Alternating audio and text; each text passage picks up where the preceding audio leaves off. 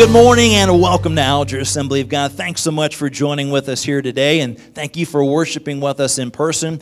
Uh, this is the conclusion of our Men of Action series. And so we, we had our May series in honor of Mother's Day. We had Women of Faith, and we examined uh, different biblical women throughout the scriptures and the faith that they put into practice, faith that was put into action. And then here in June, in honor of Father's Day, we've been looking at some men of God's Word, men of action. Now, certainly we know that men are men of faith and that women can be women of action as well. Uh, but those just kind of a, an opportunity here in our series to look at some of these different individuals. So we've looked at this month, we've looked at David and Noah. And then last week for Father's Day, uh, we looked at Paul's description of Timothy and Epaphroditus in Philippians as they were some of the men that we would do well to model our lives, af- uh, lives after. Today, I want to invite you to turn with me to a very, very familiar Bible passage. It's Daniel chapter 6. So that kind of gives you a clue as to who the individual might be. Daniel chapter 6, we're looking at Daniel. And this particular story, it's one of those, and some of these women's stories, as well as some of these men's stories. These are biblical accounts that many of you have heard for years. In fact, this is a classic flannel graph story. This is Daniel and the lion's den, Daniel chapter 6. So, as you're turning there, let me ask you this is your chance to yell it out loud, uh, get yourself on our video, and get yourself uh, posted here. What do you know? What do you remember about Daniel and the lion's den? Somebody just shout it out. Lot, there we go. That's a good place to start. Daniel in the lion's den includes lions. It also includes Daniel. So there we go. We got Daniel, we've got lions. What else do you remember about this biblical account? Praying, I heard praying. Friend of the king. What else? Shout out what you remember. Ain't yeah, they're trying to frame Daniel. All right, so now we're, we're, getting, we're getting somewhere. We've got Daniel and lions, people trying to frame Daniel, angels. There's a lot of stuff packed in here. Somebody else, what, what else do you remember, real quick? A man that did not go against God. So a man of action did not go against God. So we're going to be taking a look. This is the classic flannel graph story. You would see, you know, you'd see a man, you'd see uh, lions up there on the flannel graph, and, and of course the lions are not eating Daniel. Uh, that, that's spoiler alert. Uh, they did not eat Daniel. Uh, there's there's no bloody Daniel flannel graph uh, character. So that, that's good news for the boys and girls uh, that we're, we're taught about that. So jump into Daniel chapter 6 and verse 1, and uh, it says, It pleased Darius, this is the king, to appoint 120 satraps, uh, rulers here, to rule throughout the kingdom, with three administrators over them, one of whom was Daniel. So Daniel's put into a place of leadership and authority by the king. The satraps were made accountable to them so that the king might not suffer loss. So there's a, a, great host of leaders that are placed underneath the leadership and authority of Daniel. Now, verse 3 Daniel so distinguished himself among the administrators and the satraps by his exceptional qualities that the king planned to set him over the entire kingdom. Hold it right there. So here's Daniel, a godly man of God who is being raised up in this government, raised up in leadership with many other leaders, secondary leaders underneath him, and he had distinguished himself with the exceptional qualities. He was going to be elevated even further over the entire kingdom. So when that happens, how many of you know somebody else isn't going to be so happy? Right? Verse 4 At this, the administrators and the satraps tried to find grounds for charges against Daniel in his conduct of government affairs, but they were unable to do so. Exactly what was, was talked about. People were trying to frame Daniel. Right on. So here's one of the actions from Daniel that you and I can learn for today, and that's this we can expect adversity. Aren't you glad you came to church today? You came to church for some good news, and the good news is you're going to face some bad stuff. Can I get an amen? No. Oh, there we go. Leonard's Leonard's not leaving me hanging today. That's not generally something that we amen about, right? Well, praise God, I get to go through hardships, trials, and difficulties. Pastor says we can expect adversity. Does being a Christian mean that you and I live an easy, carefree life? We wish that it would. We wish that when we give our life to Christ, we never ever encounter a difficulty or hardship. But we can't guarantee that, that that's not going to be the case, right? In fact, sooner or later, if we choose to serve God, if we choose to live for God, troubles and hardships and difficulties, they're going to come our way. Jesus in John 16 33 said, In this world you will have trouble. It's not just pastor saying that, he's saying it because Jesus said it. You're going to have trouble. James said in chapter 1, verse 2 Count it joy when you face trials of many kinds. So get your joyful face. Everybody show the person next to you what your joyful face looks like. Now remind the person when difficulty and struggles and hardship and trials come, remember that face you made? Uh, James says, consider it joy, even when we face trials. And James says, when. We know this. James did not say, if you face, he said, when. It's a definite occurrence. You will definitely have hardships. You will definitely have trials. You will definitely face difficulties. And then he said, trials. How many of you are glad he put the S on there and made it plural? Not just a trial, but trials of many kinds. Thanks, James. Thank you, Jesus. They're all saying we're going to have hardships. As we see from Daniel, we can expect adversity, we can expect difficulty, we can expect hardship. Now, some of you right now, you could, though you might not amen the fact that you want it, you can probably amen the fact that you've experienced it. Because chances are probably good you face difficulties. Physically, maybe you've, you've been through some hardships and some difficulties, and it seems like you just get one situation figured out and the next thing hits. Or, or maybe it's financially. You, you just kind of get through one difficulty and one trial, one challenge, and something else hits physical, financial, relational. I mean, you name it, you and I, we've faced difficulties. So we can expect adversity, we can even expect opposition. Man, you, you were right on, Lily. They were trying to frame him. This is opposition from some people who were not desiring Daniel to have this success. It'd be great if everybody would honor the decision that you and I would have to choose to live for God.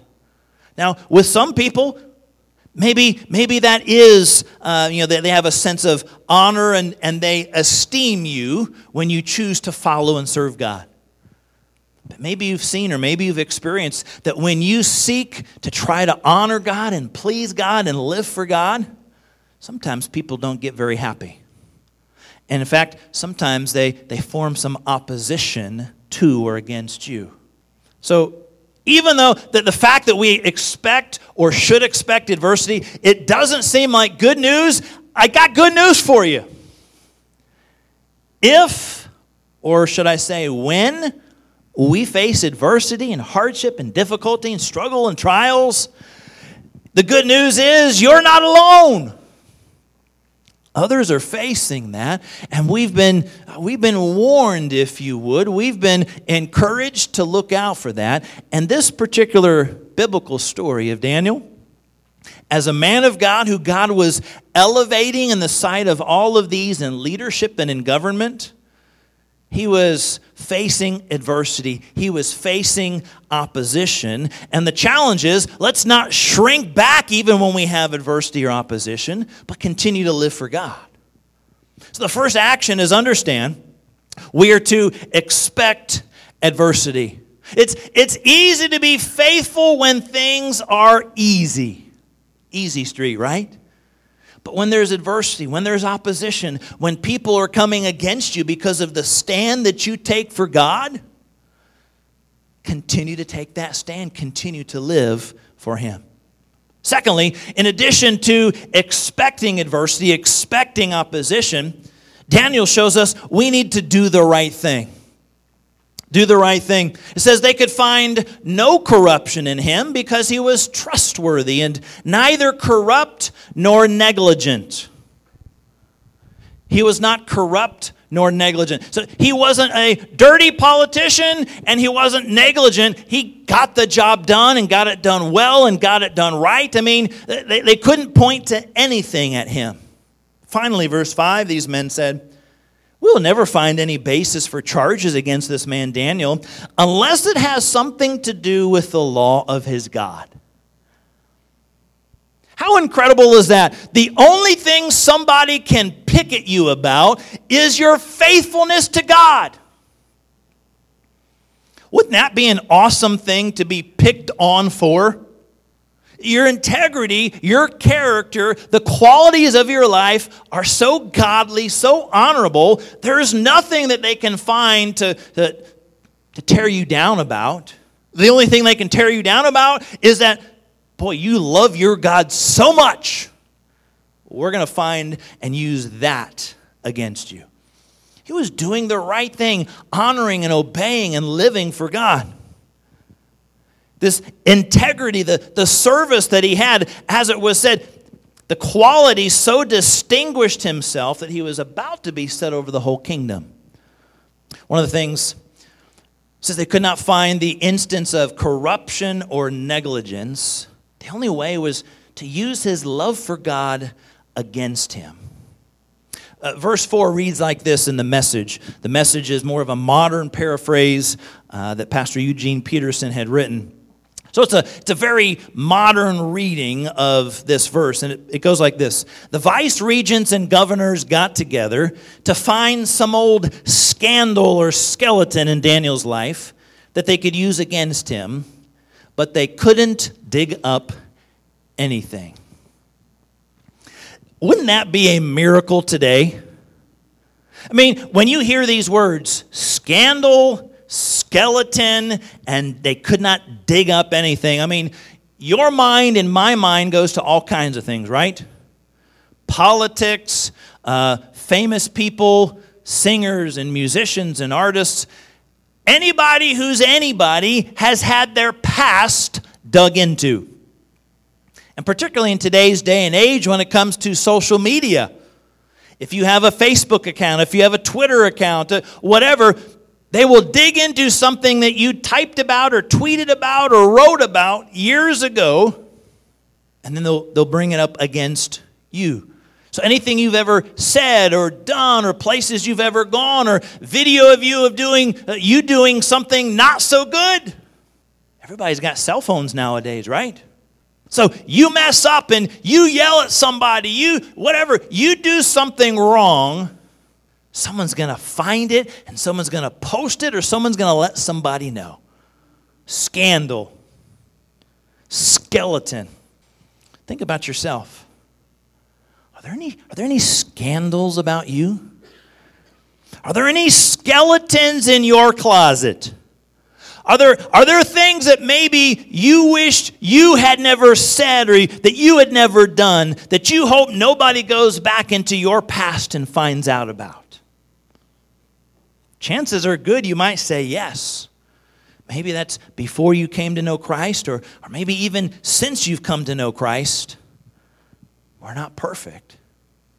But it seemed like there was nothing that they could find. They, they couldn't dig up anything. Well, Daniel follows God mostly, but boy, I, I, think he cheats over here. I think he's stealing from the king over there. There was nothing that they could find against Daniel. He was doing the right thing, honoring God, faithfully serving God, consistently doing the right thing. If people dig into your past, if people dig into my past, what will they find? Will they find someone who sort of kind of does the right thing, but tries to, tries to keep certain things hidden? Or are we honestly and sincerely obeying and serving and faithfully doing the right thing before God? Now, the testimony to Daniel's character is that these opponents, they knew the plan would work. I mean, think about this. Can sinful, evil, oppositional people count on you to be so faithful to God that that's their plan. The plan is not that you're crooked. The plan is not that you're going to, you know, steal money from work. The plan is not that you're going to lie, cheat and steal. The plan is he's going to be so faithful to God, he's going to bring himself down. Can you be counted on to do the right thing for God no matter what? He was consistently doing the right thing. So here's what the opponents did they go to the king and they're going to put this plan in place. Uh, we don't we can't find anything. There's no skeletons to dig up about him. There's there's no scandals. There's nothing he said or done that we can point to that we can tear him down to the king. So they come to the king and they butter him up and they get him to enact a, a rule, a law, a decree that says nobody can pray to anyone or anything other than the king for 30 days. You can't, you can't pray to anyone, you can't pray to anything, only to the king. Oh, and let's, let's make a really good penalty. If you're caught breaking this law, breaking this decree, we're going to throw you into the den of lions. Now, does that seem a little harsh? That if someone were to pray to someone other than the king, they would basically be killed, thrown to the lions. That's what the opposition did. So, what we see is Daniel so far, he leads us to know we're going to expect adversity, we're going to expect opposition, but we've got to continue to faithfully obey, faithfully do the right thing. But number three, we must live without compromise. Live without compromise. When the enemies went to the king, convinced him to make this law, make this decree, and if anyone breaks it, he would be thrown into the den of lions. It was put into writing, it could not be repealed. So the, the king can't change his mind. Once he makes the law, it's got to stay. So here's Daniel, faithful to God, faithful to serve, faithful to live, and now he hears this law, this decree is put in place. What's he going to do? Well, by his actions that we see, we'll check out verse 10, we're encouraged to live without compromise. Verse 10 Now, when Daniel heard that the decree had been published, he went home to his upstairs room where the windows opened towards Jerusalem. Three times a day he got down on his knees and prayed, giving thanks to his God, just as he had done before. In other words, Daniel lived with no compromise. I don't know about you, but if there would be a time that you might consider, that you might think about, that it might enter your mind, should I compromise a little bit when it comes to this? It might be here. If the penalty for praying to God is being thrown into the lion's den, would you honestly give it a, a second thought? Daniel could have answered this, uh, this challenge in a number of ways, right? He could have went to his house and prayed not in front of the windows. I mean, he could have prayed just not like he did before.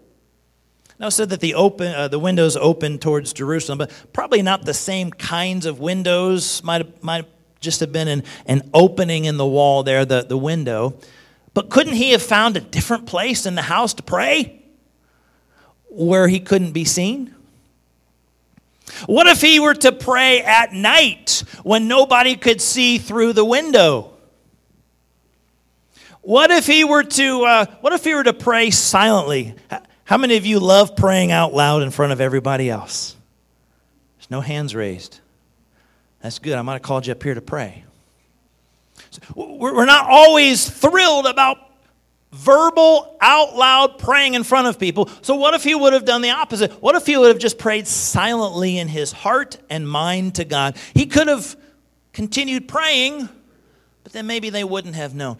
All kinds of things he could have or chose to have done, but he did so without compromise. It says that he did everything as he had done before. Zero compromise. He went, he prayed in front of the windows. And if, in fact, it says he prayed three times a day, he got down on his knees. Sometimes the, the challenge for us, if we pray three times a day, it means that we had three meals today.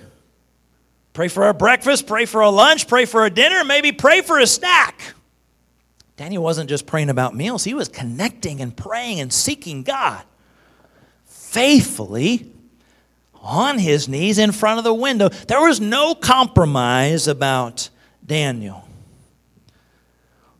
The challenge is what would he do now when we see what he would do?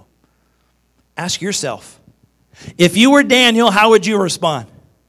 Now, we, we'd like to think we would be just like Daniel. I would still do what he did. I would pray three times a day and I'd pray in front of my window, and, and whatever the consequences would be, if it's being thrown to the lions, so be it because I'm faithful. But there might be, there might be a little hesitancy, perhaps. If, if you're being honest, we might hesitate. We might maybe seek to compromise a little bit. Find, you know, find a way to still honor God, but hope to not get in trouble. With Daniel, there was no compromise. I faithfully served God before the decree. I'm going to do everything as I did before. So the challenge is is there room in our life, is there room in our schedule to connect and to honor God? Or, or, or do we kind of compromise and kind of squeeze him out of our day because other things are filling the importance of our day? Now, the good news is we don't have a law that says you can't pray to God. And then if you do, you'll get thrown into the lion's den. We've got freedom to worship and freedom to pray and freedom to seek, seek God. So, in the midst of our freedom, what do you, what do I choose to do? Do we seek to faithfully pray and seek God and live without compromise? It, it wasn't just a Sunday praying Daniel, it was three times a day praying Daniel.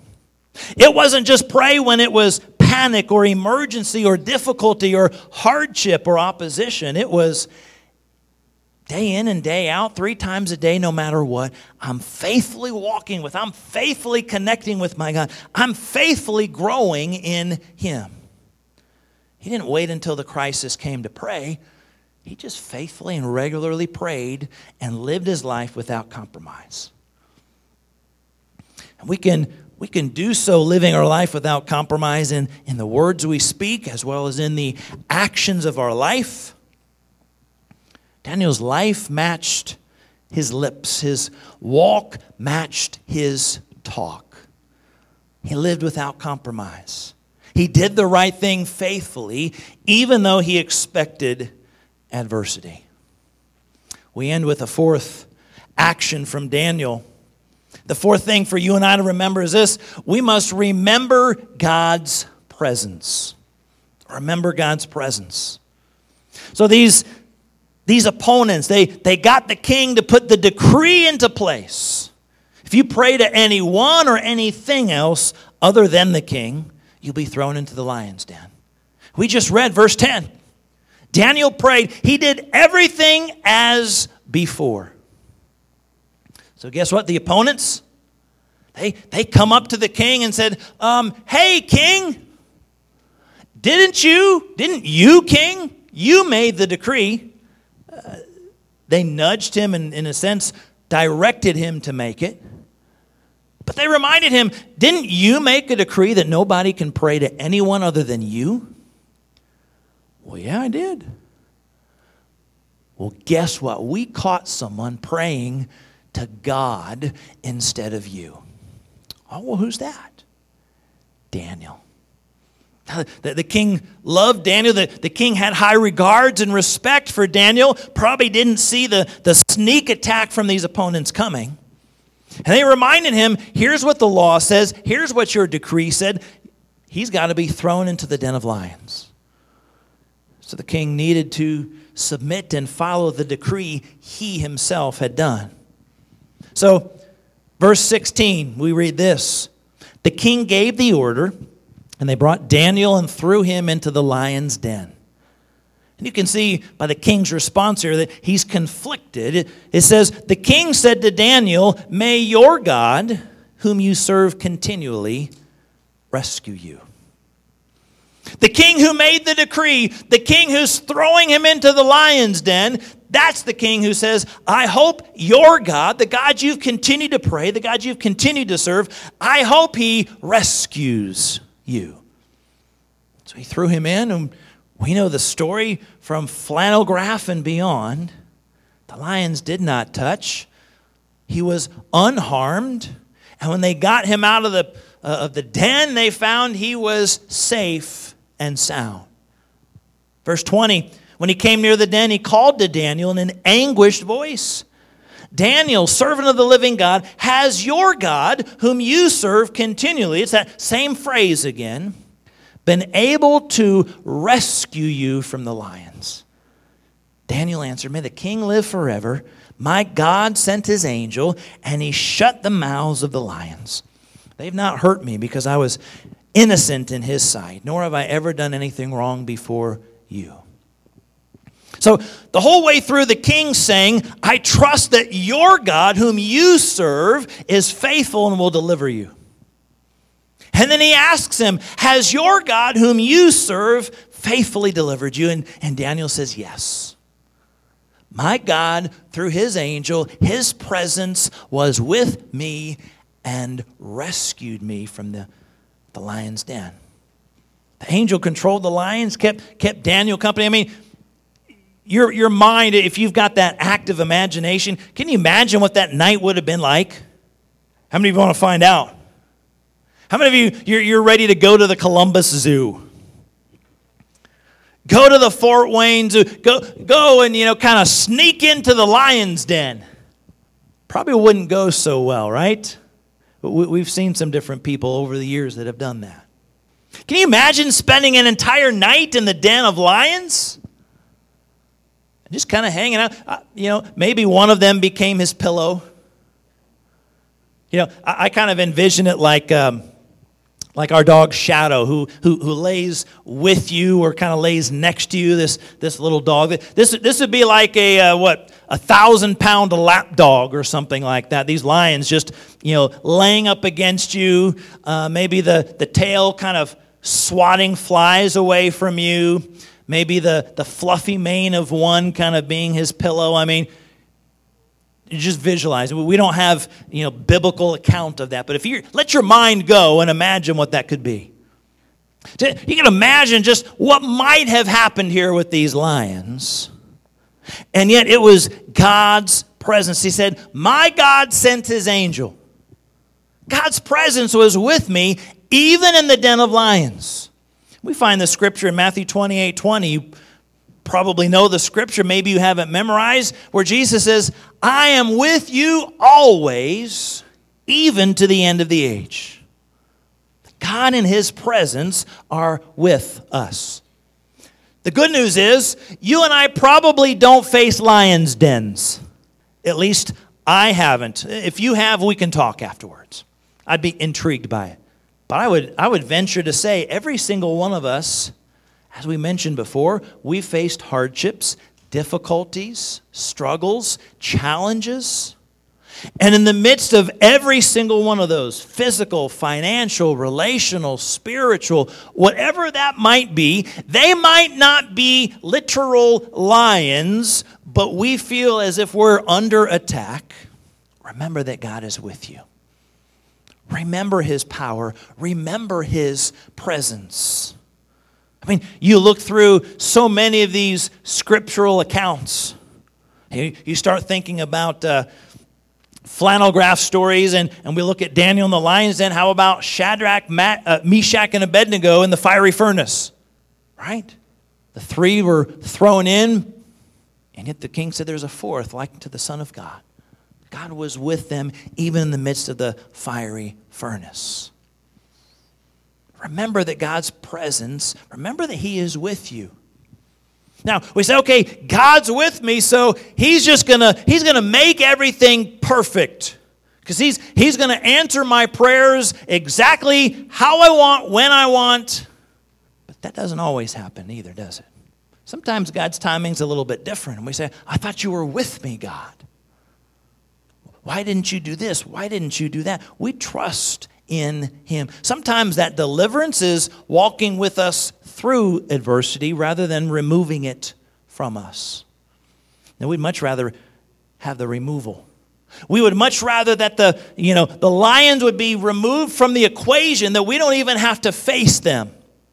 We would much rather that that physical or financial hardship would be removed from our life and not even have to face it or seek it. Sometimes God walks with us right in the midst of that difficulty.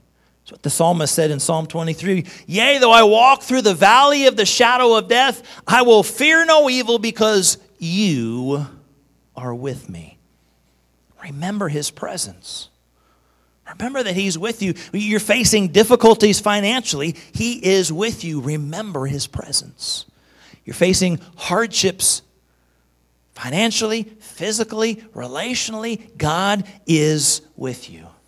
And the king recognized that. What happened afterward is he then issued a decree. After this decree had been finished, he issued a decree that everybody was to fear and reverence the God of Daniel. And as we saw many times, he refers to Daniel as the servant of God, God whom you serve continually. This God that you serve, he seems to be with you. His presence is with you. His angel was with you. You and I are not alone. We go through struggles and hardships. That's comforting. That's encouraged to, to be remember. We're not alone. He is with us. So, what does our life say to those that are around us? Daniel, this, this man of action, he communicated some of these truths to the king to all these other leaders and administrators and the leadership individuals, it was speaking loud and clear. It was encouraging us to remember we are to expect adversity. It's not that we want it, it's that it's going to come. We're encouraged to do the right thing, honor and trust and seek and obey God no matter what. We're encouraged to live without compromise. It's so easy to be challenged or tempted to compromise in areas because if someone does not want to serve God, well then maybe maybe I won't live for God completely. I'll just live for God half-heartedly. We're encouraged to live without compromise. And we're encouraged to remember God's presence.